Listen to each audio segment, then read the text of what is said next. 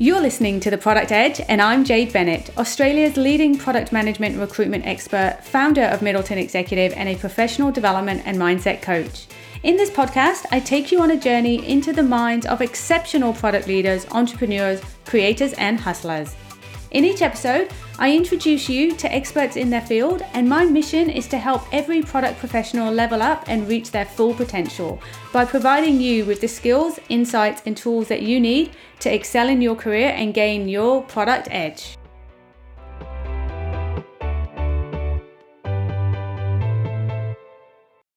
Joining me today is Phil Laufenberg. Phil is the CPO at Practera, Australia's leading experiential learning technology startup, and he's also a product management trainer with our good friends at BrainMates. Phil is passionate about education, innovation, and the future of work, and has led the ideation, design, and development of multiple award winning education technology products. Welcome to the Product Edge, Phil. Thank you very much, and thanks for having me. Fantastic. How are you today? You're in Berlin, I believe. Yes, Berlin right now. It's a it's a nice and brisk winter winter day, near winter day here. So I'm a bit envious of the the beach and the summer that you have over there in Australia. Um, I'll be back soon. Absolutely, and um, restrictions are starting to ease, so we may even get to enjoy some of the the nice weather and the beaches that we have. So, I wish it to you and staying healthy. Fantastic. So, Phil, before we jump into it, can you tell us a little bit about yourself? Of course, happy to. Um, so, after um, founding a few successful and not so successful businesses in Germany, I came to Australia about seven years ago to join uh, Practera's mission to power um, skills, careers, and life opportunities through experiential learning. So, basically, for the last seven years, I've helped educators around the world to deliver better learning outcomes um, and to prepare their students and professionals for the future of work. I'm also part of the BrainMates team, as you've mentioned, and um, as a trainer there, I have the privilege to help um, advance the professional practice of product management and, and, shape the next generation of product superheroes, really, um, which is which is awesome. Amazing. So, look for those of um, of those people that haven't heard of Practera before, who are they? What do they do? And what is experiential learning? Yeah, experiential learning is basically a description of the way um, we learn from experience. And we all learn best from experience. We have done that as humans for the last couple of hundred thousand years. And um, we want to bring that back into the classrooms to help people develop the skills they need to be successful in the 21st century. And we do that by uh, creating technology that helps educators, um, predominantly universities, higher education, um, but also branching into other um, education institutions, to set up experiential learning programs such as business projects or internships, mentoring programs, accelerators, um, to get students into the context of applying their theoretical knowledge and um, building the skills that they need to succeed. Fantastic. So, Phil, we were talking offline, and you said to me that continuous development is going to be mandatory for all of us to stay relevant and ultimately have successful careers going forward. So, let's break that down a little bit. What does it mean to be a lifelong learner? Yeah, to me, continuous development in general um, is just an explanation or, or a, way of talking about an ongoing iterative approach to achieve better results. We, as product managers, know continuous development from the software products we manage, and I think the same principles apply to lifelong learning. So, being a lifelong learner basically allows you to continuously develop your own skill set and to remain relevant um, in, in the coming years and decades pretty much what does it mean to be a lifelong learner means that you have four core critical skills that you can use um, which are curiosity critical thinking adaptability and most importantly active learning which is the ability to learn by doing and reflect on these experiences Fantastic. And um, I attended an in, um, an industry trends webinar with Seek recently, and they shared some data that during this pandemic, around 40% of people that they questioned had talked about upskilling during the pandemic, which I thought was an amazing stat and, and really high. Are you seeing similar trends? I do indeed. I think in general it's a trend that has developed in the um, in the last years already and is um, now being catalyzed by the pandemic that we're in. Um, also, according to the World Economic Forum, who predicts or who estimates that even by 2022 there will be more than 100 million new jobs that could be re- uh, created by the fourth industrial revolution that we that we found ourselves in. So as a result, of course, we are in the middle of a global reskilling, upskilling um, trend.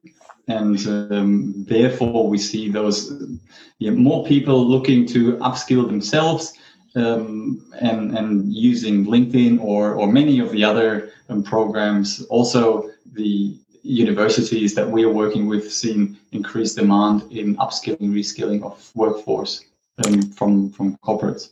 Amazing. And um, what would be sort of the core areas that you're seeing that people are upskilling in?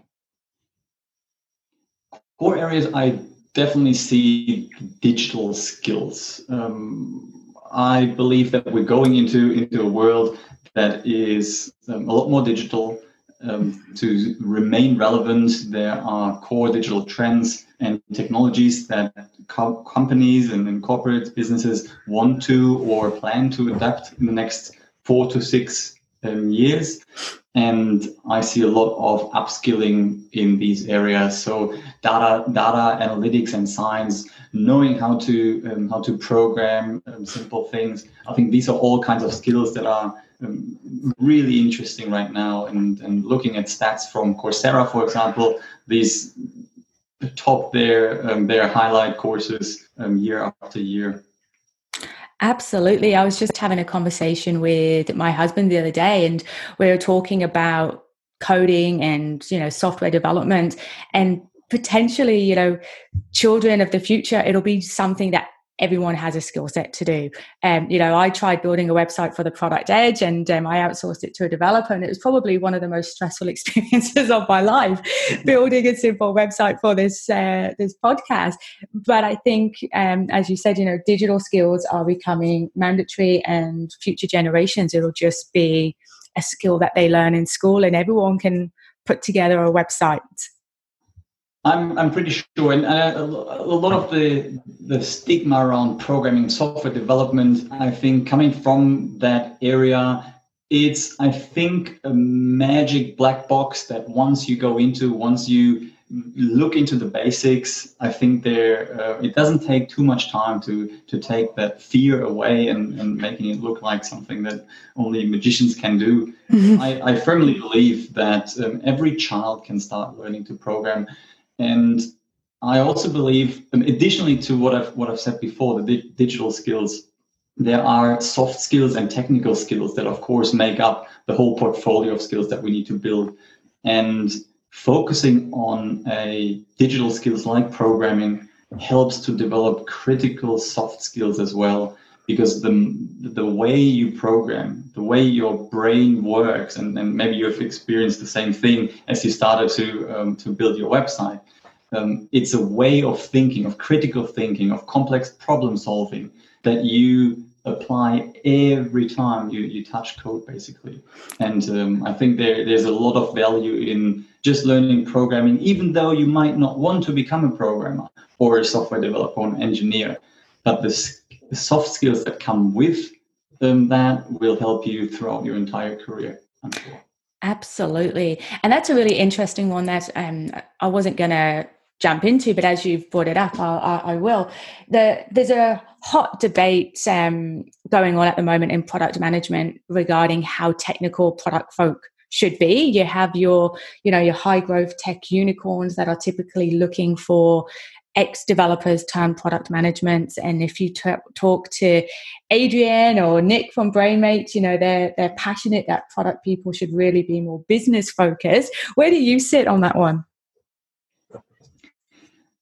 I, yeah, it is always a hot debate. I, I, tend to side with the business side of things, um, but that doesn't mean I would exclude technical um, abilities at all. So, as I said before, I don't think it's hard to get to a state where you know the basics, you know how to think about um, software, think about technology, and I think it's there's no excuse really not to.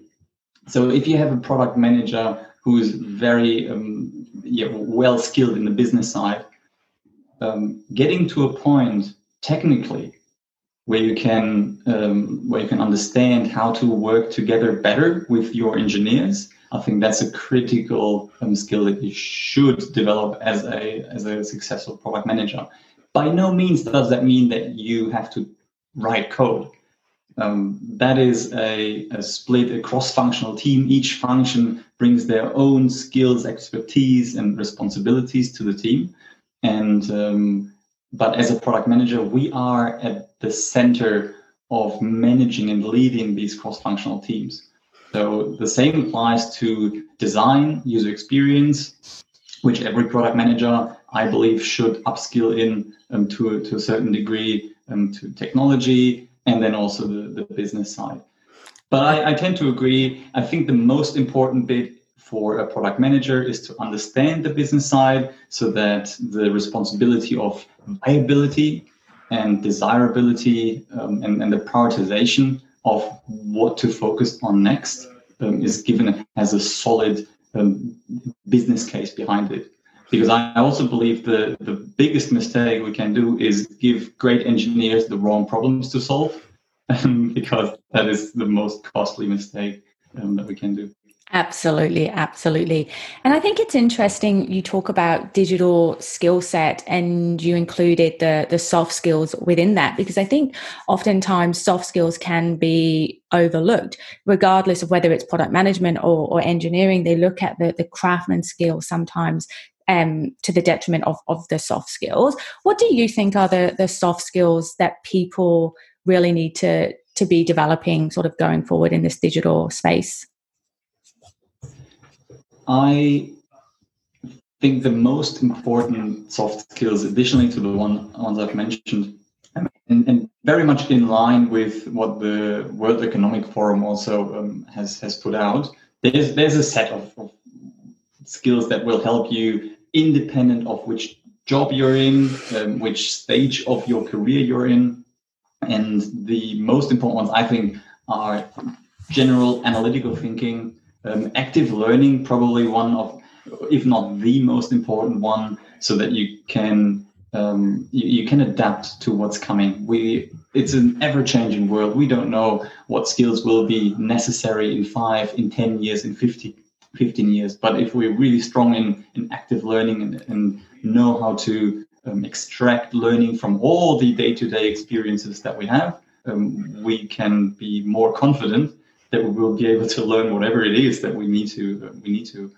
With that, complex problem solving, leadership, um, a general um, feeling of curiosity, I think is super important, and then um, less technical, um, especially collaboration, um, critical thinking, emotional intelligence. So the human skills, I believe, um, will become more and more important as the as the digital um, side and technology evolves to take away a lot of the technical stuff. I believe um, the human element will be uh, will become much more important, which I'm excited about and, and look forward to.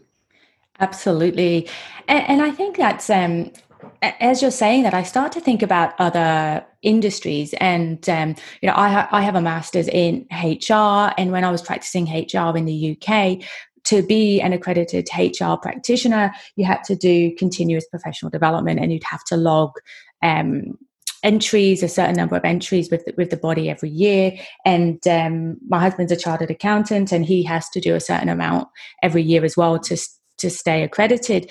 Do you think um, technology in the digital space will, will move to something like that to make sure that people are investing in their own professional development? I think yes, but it will not be the main driver.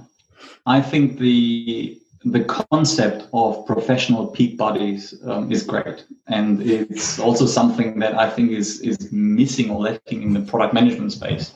And I'm looking forward to um, to the, the day where um, we will establish something that helps us understanding what are the skills that we should develop um, and and keep updated on this.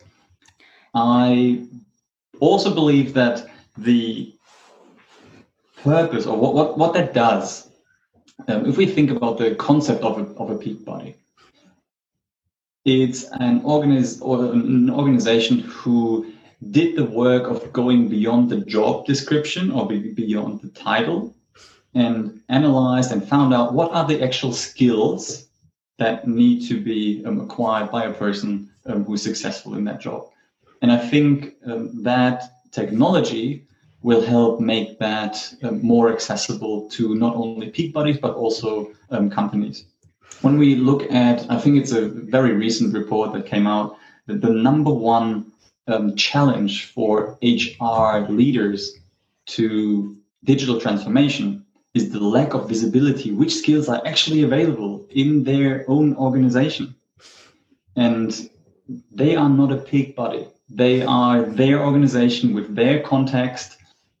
And I think technology will help to, to move from jobs to skills and then advance the skills mobility, workforce mobility, and, um, and, and lets us or organizations focus more on the skills that are needed um, and, and develop these. Agreed, and I see that a lot with um, with hiring. You know, running a recruitment company, Middleton Executive. Quite often, when we're working with our clients, they talk about if someone moves on, just replacing like for like role, or we need a, a developer or a product manager or BA. But oftentimes, we're like, okay, well, what are the, you know? Let's start looking at the skills that are missing in the organization, and let's not just always have this um, one size fits all. This is what we need from our product people. This is what we need from our devs. We need to start looking at skills as opposed to to, to job titles. You you talk a lot about active learning, and I'm thinking about you know people that might be earlier on in their career and um, and they're thinking, okay, I want to be an active learner. Do you have any tips on how people can become active learners and, and what that looks like for them?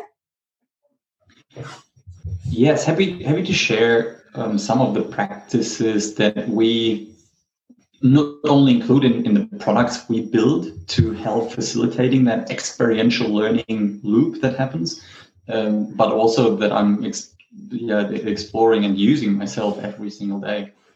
That'd be amazing. Key, yeah, the, the, key to become an, an active learner and, and um, and making sure to stay an active learner as you move along your um, your career is to understand the value of experiences.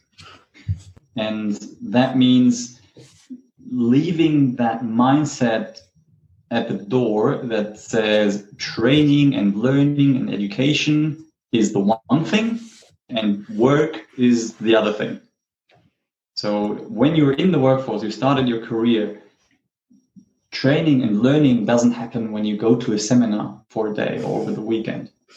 Um, it, it may or may not, but it happens every day at work, in every project, in every email that you send that may or may not work out as you intended. Um, understanding that concept of doing something. And whenever you do something, you have an idea or an hypothesis of what that achieves.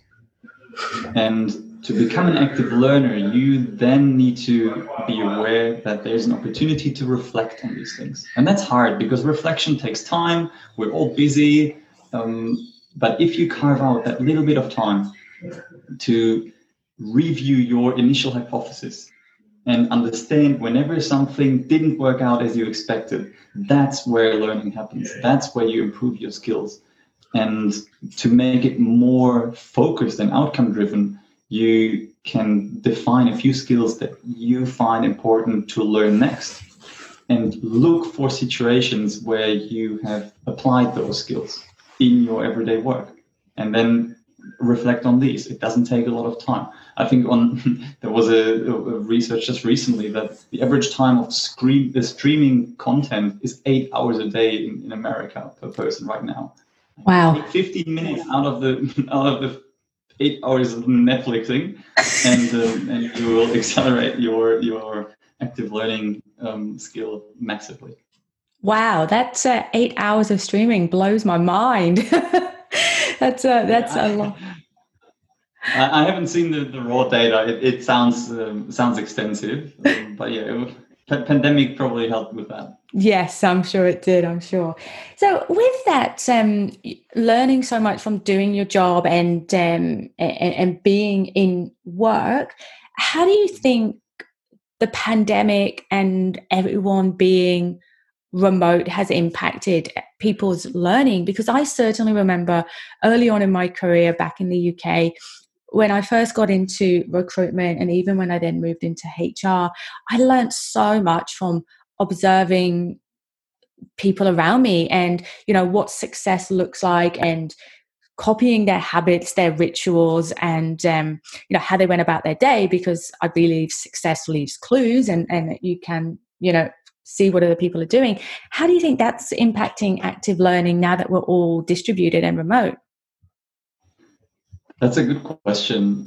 I think we are social beings and we thrive from learning or thrive when learning from others in, in general. So being co-located um, facilitates a lot of this these ad hoc informal learning that happens mm-hmm. organically, like a, a tap on the shoulder or a conversation at the water cooler or simple things like a big sigh when you're stuck with something um, that triggers a sudden hey what's up? from the desk next to you. These elements are um, don't happen organically anymore in, in this remote um, environment. Mm. but i do think that the adaptability then comes back in, in play and we understand that it is important to learn from each other we we thrive when learning from each other so there are other methods and, and mechanics to to be more proactive about that. You going back to the to being an active learner and setting some some skills that you want to advance you can find role models in your company um, or in your circle of, of, of the network professional network and ask them if they um, agree to meet up in yeah frequently um, a lot of people like helping each other um, in, in a mentorship or even coaching um, yeah, relationship. So that, that is one change I think we will see more and more, which of course technology helps with as well. I also think that a lot of the products that cater for um, for upskilling will will move in that direction as well. So looking at Practera, we have seen a surge in demand for these kinds of mentoring, um, digital mentoring um, programs, which work really well because it, it lets you deploy this experiential learning loop where you do something and then you get feedback from someone that you respect and who's an expert um, in the field which helps you with the progressive mastery of whatever skill you um, you decided to to learn um, but it will require initiative. It will require um, more work upfront to to to to get that feedback, to connect with the people, um, to to communicate with our coworkers. But I do believe that we will adapt, and that will become part of the the new normal, um, as, as the buzzword now goes. I completely agree with that. I know on a personal level, you know, pre COVID, I started this year uber confident and had all these plans for the business and, and growth. And then COVID came along and, and changed all that overnight. And um, it, it, prompted me to, to look at my own learning and, and where I was at in my leadership journey and, and building a company. And I've gone out and sought two coaches. Um, one via the Tony Robbins group, and another, which is a sales training, ethical training, coaching company. And, and it's just been amazing having external coaches and, and mentors that have you know so much experience to, to share. And, and it does take that proactiveness and, and scheduling time to actually go okay you know how can i grow? How can i develop? How can i meet the, the demands of today? Um so i hope more people do that and and seek out those those coaches and mentor whether they're they're paid programs or whether they're more informal within your own organization i definitely think it will help people I guess COVID has changed the way that we're working, and there's a lot of conversations happening at the moment as to, you know, will remote be around to stay? What will the future of work look like?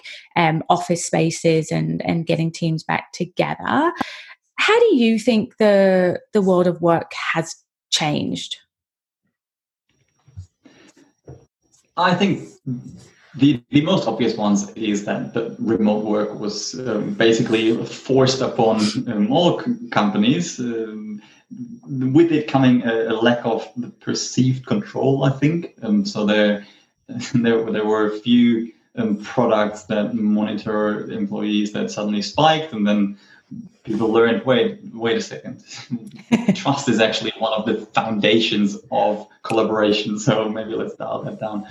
I do believe slash hope that remote work um, stays, but not enforced. Not not enforced. Everyone stays home. I think that's not a that's not a solution. I think it should be um, part of a mindset, but then with a choice for people to build the work they do into their um, into their life to help with the work life balance. I've seen countless posts on social media that praise the saving two to three hours commuting per day to spend time with their family, with their kids, take care of themselves by exercising, all that time um, to, to upskilling themselves, using, really making great use um, of that time that they save, which is otherwise very often just lost and just stresses you out. You arrive at work stressed out because the the triple three from uh, from one night to the city was uh, was packed and the, everything was uh, was jammed. So I think there's um, certainly a, a big advantage, and uh, what I particularly like is that companies seem to have realized that work still gets done. Unthinkable yeah. before the pandemic, but somehow you can trust your people. Great.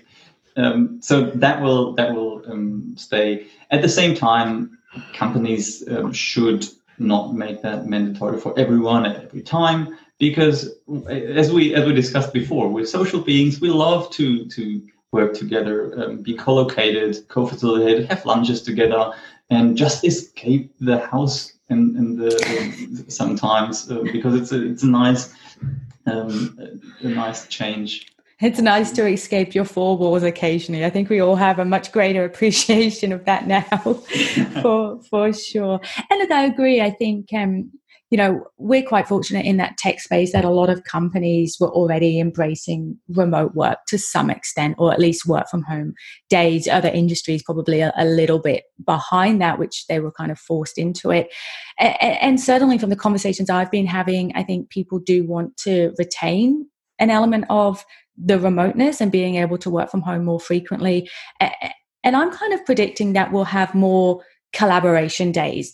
You know, potentially pre COVID, people needed a reason to work from home, whereas now I think, um, excuse me, it'll be more reasons to go into the office and have these scheduled collaboration days where all teams are together working on initiatives and, and projects. And you know that's where i think those um, innovation days will come from and that opportunity to really learn from each other. So i hope there's a there's a nice middle ground that we come out with. I think that would be the ideal situation. I i 100% agree. And and how awesome is that? People coming to the office because they want they want to. It's great there. It's not somewhere you have to go and and sit for your eight hours plus um, to yeah to, to make an appearance. But no it's something that whenever you go you want to go and that that excitement that passion you will bring into your work. You will bring into your projects and it will be reflected in the outcomes um, i believe. So I didn't yeah, agree having, more. having that that um, that balance will be awesome. At the same time i do believe there will be a few struggles with um, with people who are not joining the co-location mm-hmm. um, until a mindset establishes itself that even though you're co-located, your mindset should still be remote to provide equity and, and fairness to everyone who's dialing in from um, from potentially all over the world. Um, I think that's that's a skill or in, an organizational um, trait that will develop over the next months slash years as well. Mm, absolutely. So, given the changes that are taking place in the way we work and how we show up at work, do you think the way we learn needs to change and, and will change? It depends a little bit on how we learn today. So, a very broad statement. Um, I'm sure there are many people who, who learn well, who, who focus on upskilling. The situation we're in right now, the changes that are happening right now, are not the only driver of that, but they are a catalyst, and they um, they help um, making people understand that technology will change the way we work sooner or later. We now got a little bit of an acceleration of mm. probably 10 years of innovation and technology adoption packed into um, a single year. But that, yes, will require a, a change of how we think about learning. Um, a little bit going back to what I have alluded to before of understanding learning as part of your everyday job, understanding learning of being able to extract value from the experiences you have by reflecting on them, taking in feedback, and constantly challenging your assumptions, challenging your hypotheses, and adapting if needed. Very, very similar to basically what we do with our product, products as product managers. We don't just build it once, put it in the market, and then assume that it will go on and, and thrive forever. It's a constant adoption. Um, the as the market changes, our products need to change. It's a continuous experimentation that we manage. That's innate. So as product managers, we, I believe, have a, a, an advantage in making that shift towards a different style of, of learning or different understanding of learning because we can apply the skills that we have that we now apply to our products and use them to apply to ourselves to constantly advance, continuously learn the skills that are needed um, based on the market developments, on the trends, and stay relevant for, for the next couple of years, decades, centuries, depending on how uh, health tech is, is doing. Absolutely. And I like how you apply that product thinking to to learn in and you also said to me offline that um, you know, just like finding and maintaining product market fit for the products that we manage, we need to find and maintain our own product market fit. What do you mean by that? The concept of product market fit, um, of course, like the golden, um, the golden holy grail of successful products. So, what I mean with that, um, applying that same thinking or the principles to ourselves, is to understand what does the market need, so the, the skills demand, and what does the product, in which case uh, that would be us, um, which skills do we have, and, and that's the, the skills supply. And we need to make sure that the skills we have are the ones that provide the biggest value for the organizations that we um, choose to to work for, and um, that in in turn then is the, the market that drives it. These change. So, for, for example, um, also a recent study from the World Economic Forum and a few European agencies said that the half life of skills has significantly decreased to about five years. So, there's a very high chance that the skills that we have today are not that relevant anymore in five years. So, the market is changing and will continue to change.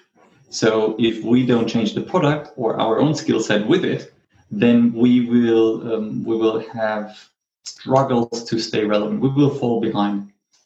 So finding product market fit for our product is constantly um, being on our toes to understand what needs to and what needs to change, what provides value to our customers, and at the same time we need to think about our own skill sets, less about collecting certifications. Um, just want to bring that out there as well.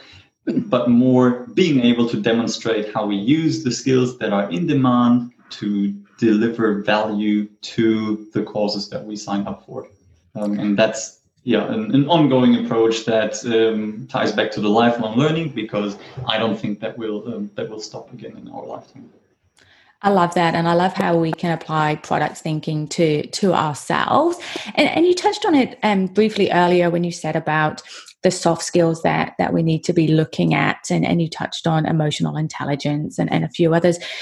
What do you think product folks should be focusing on at the moment if the skills that we have at the moment are aren't going to be as relevant in say five years?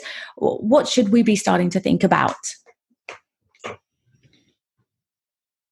I think a good start to think about is assessing the the soft skills, the most transferable ones, because if we are um, demonstrating or if we're skilled in active learning, if we're curious about new things, if we um, are really out there trying to understand what is needed to adapt to whatever the the world in five years will look like or in 10 years. I think that's what everyone should start focusing on. Because it's the it's the fundamental baseline to adapt to any situation. Because no one knows which skills will be necessary in five years again there there are estimates and, and predictions of the, the top ones which by the way, are very much aligned to the to the soft skills around problem solving, around emotional intelligence, leadership. So I think you, you cannot go wrong with that. And then additionally to that, um, looking at our technical skills and, and technical and digital skills, understanding what are the the baseline digital skills that are um, expected I don't see that as a, as a big thing for, for product managers, assuming that there's a lot of software product managers who are with, digital as part of our, our job description. Um, but thinking about the technologies that we intend or our organizations intend to adopt within the next, say, three to five years, and then starting to break down these into skills. And starting to build some foundational knowledges, finding some projects that you you can work on to really put that knowledge then into practice and then reflect. Again creating your own experiences. Um, if it's if it's not as a part of your work yet or if you are um, out of work at the moment that doesn't mean that you cannot create experiences where you can apply new knowledge um, new skills and reflect on these again to to see um, how how you develop Absolutely. And even if I think back to my own experience of launching the Product Edge um, this year, you go going through that process, I put my product management hat on and thought about the personas and, you know, building the website. And, and I learned so much and, and taking the time to actually reflect on building this podcast and, and creating it and the content and everything that goes along with that again it comes back to those soft skills and, and looking at how you do leadership and how you approach tough situations and how you show up with the people that you're working with every day you don't have to go on a formal training course to, and get accreditation as you mentioned to to develop those skills. It is through those experiences and making mistakes and perhaps you know getting frustrated when things aren't going your way as quickly as you want it and and learning how to manage those emotions so you show up as a better team player next time. Absolutely, and to me, um, very much as you said, you don't don't do a formal accreditation or, or formal certification because you want to have the skill or you want to you, kind of feel like okay then i'm i'm an expert or a master of that skill. I would say it, it's more a a ticket to play. Like with those with those formal um, courses they are very important i think as part of the of the overall um, learning uh, journey that you go through and it's the um, we call it the 70 20 10 model or any other um, description where 10% of your entire learning is um, is these these classroom experiences certifications. Um, but it's a critical 10% because it's also a, a, an uphill battle if you don't go through the foundational knowledge, if if you don't understand how all the concepts play together, um, if I think about the the BrainMates essentials for, for product managers course, um, I, I think it's it's foundational and really accelerates your ability to not only become better at your job, but to do exactly that reflection, bringing all the different messy things in product management together and providing a, a view of how it all connects. And then you take this knowledge um, into your work, back into your work, and apply it. And then it's your initiative and your curiosity and critical thinking about how th- something plays out. You've learned something in the classroom, you try to deploy it in your work, and suddenly it doesn't work as in the textbook. That's expected. And instead of getting frustrated by that, changing your mindset to expecting that, yeah, most of the things that I've learned in a classroom will turn out a little bit different because they need to be adapted to the context and the environment and your colleagues and the um, and, and, the culture that you're working. So that is the the, the, the missing bit often that I want to yeah avoid um, seeing too, too many people um, do the mistake. Absolutely, and I love that. Uh, that phrase a ticket to play because i think about yeah what you just said there going to a classroom and doing the learning is absolutely critical because it does give you the knowledge. But if i think about leadership you know there's no amount of textbooks or courses or accreditations are you know going to help you deal with every situation. Every person you manage every team you're leading is so different. And you're constantly being challenged. You're like, oh, that's not the way I thought that was going to turn out. So I think that ticket to play is a great one, but it's the experience and reflecting on every experience is ultimately how we become those active learners. So I love that. So, like, Phil, one of the last questions that I wanted to to ask you is around career development, and it's a question that I get quite frequently when I'm talking to product folk um, about their careers. And I see that a lot of people unintentionally leave their career progression in the hands of their managers or, or somebody else. Have you have you seen that? Do you think that could be the case? Certainly, yes. Um, if you look at the at the numbers, and I don't know if it's necessarily unintentionally.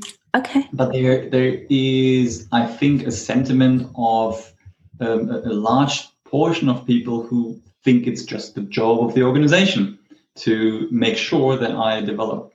It's also one of the of the best ways to increase retention for organization to make sure you actually do um, see yourself as yeah as, as a catalyst for career development um, that that you help your employees and your staff to go through.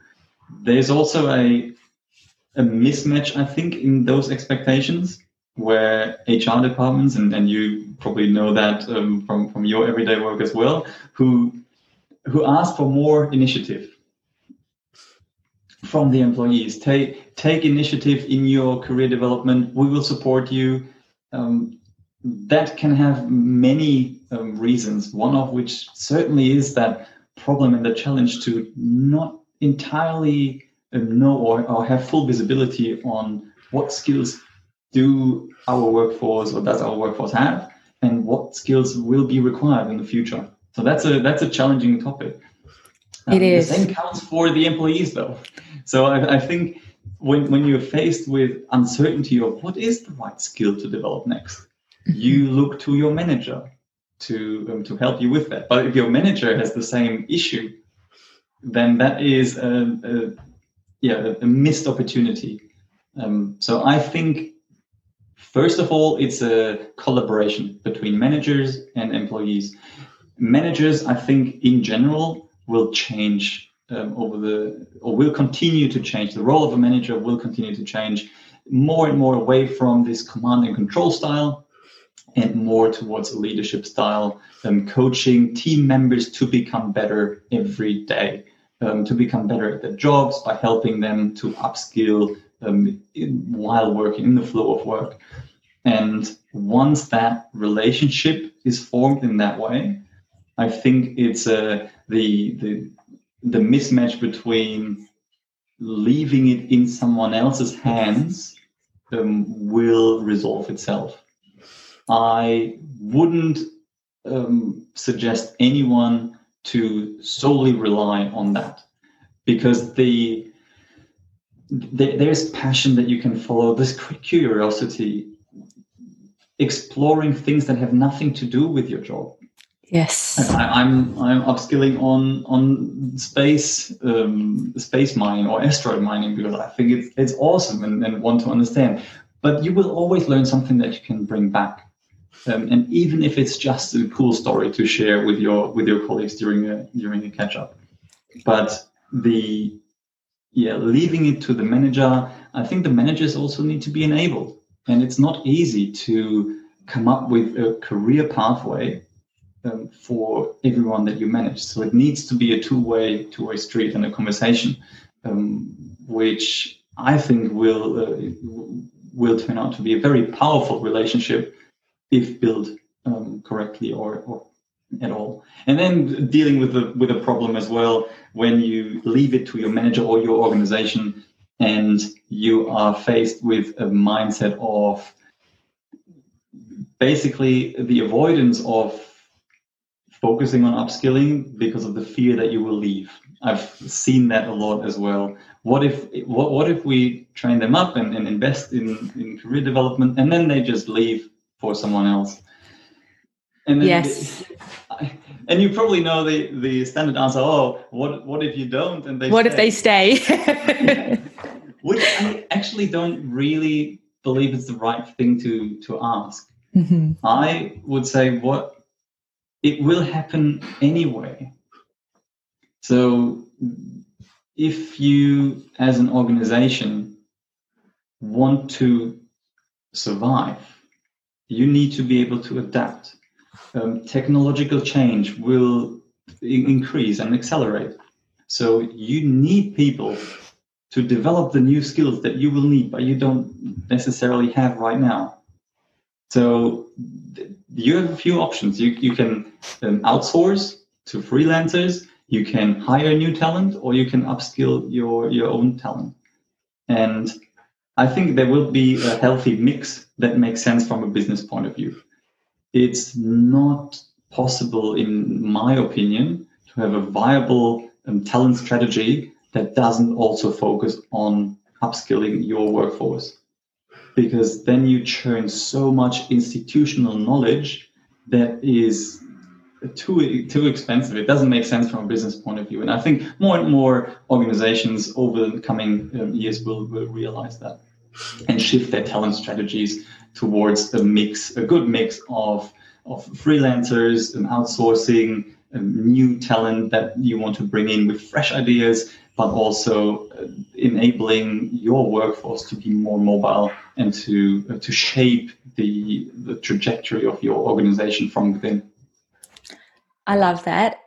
Love it so much. Phil, it's been absolutely amazing talking to you today. Thank you for sharing so many insights with us. How can we stay connected with you going forward? First of all, thank you so much for having me. I, I really enjoyed the conversation as well. Um, please stay connected on LinkedIn. You can find me there. Um, on Twitter as well, um, my website, philipplaufenberg.com, or um, reach out via practera.com. Um, many channels to reach me. Um, looking forward to connecting with many of the listeners. Fantastic. And we will um, include all of those uh, links and uh, websites in our show notes so people can find you easily. And lastly, what would be one piece of advice you had for product managers? The one piece of advice become an active learner, understand the. If you don't have it yet, change your mindset to see every experience that you have as an opportunity to learn and to build your own skill set to find your product market fit um, in the future of work and the next um, decades of your career. I love it. Keep it simple. Use your product knowledge um, on yourself, essentially. Fantastic. So, Phil, you've been great. Thank you so much. Have a good evening. Thank you very much. You enjoy the rest of your day. And um, yeah, thanks for having me. Thank you for listening to The Product Edge brought to you by Middleton Executive. You can head to theproductedge.com.au to subscribe to Australia's number one podcast for all things product management. I would love for you to subscribe, rate, and leave us a review. Until next time, I look forward to introducing you to more product leaders, entrepreneurs, creators, and hustlers who will share their insights and experiences to help you level up and reach your full potential.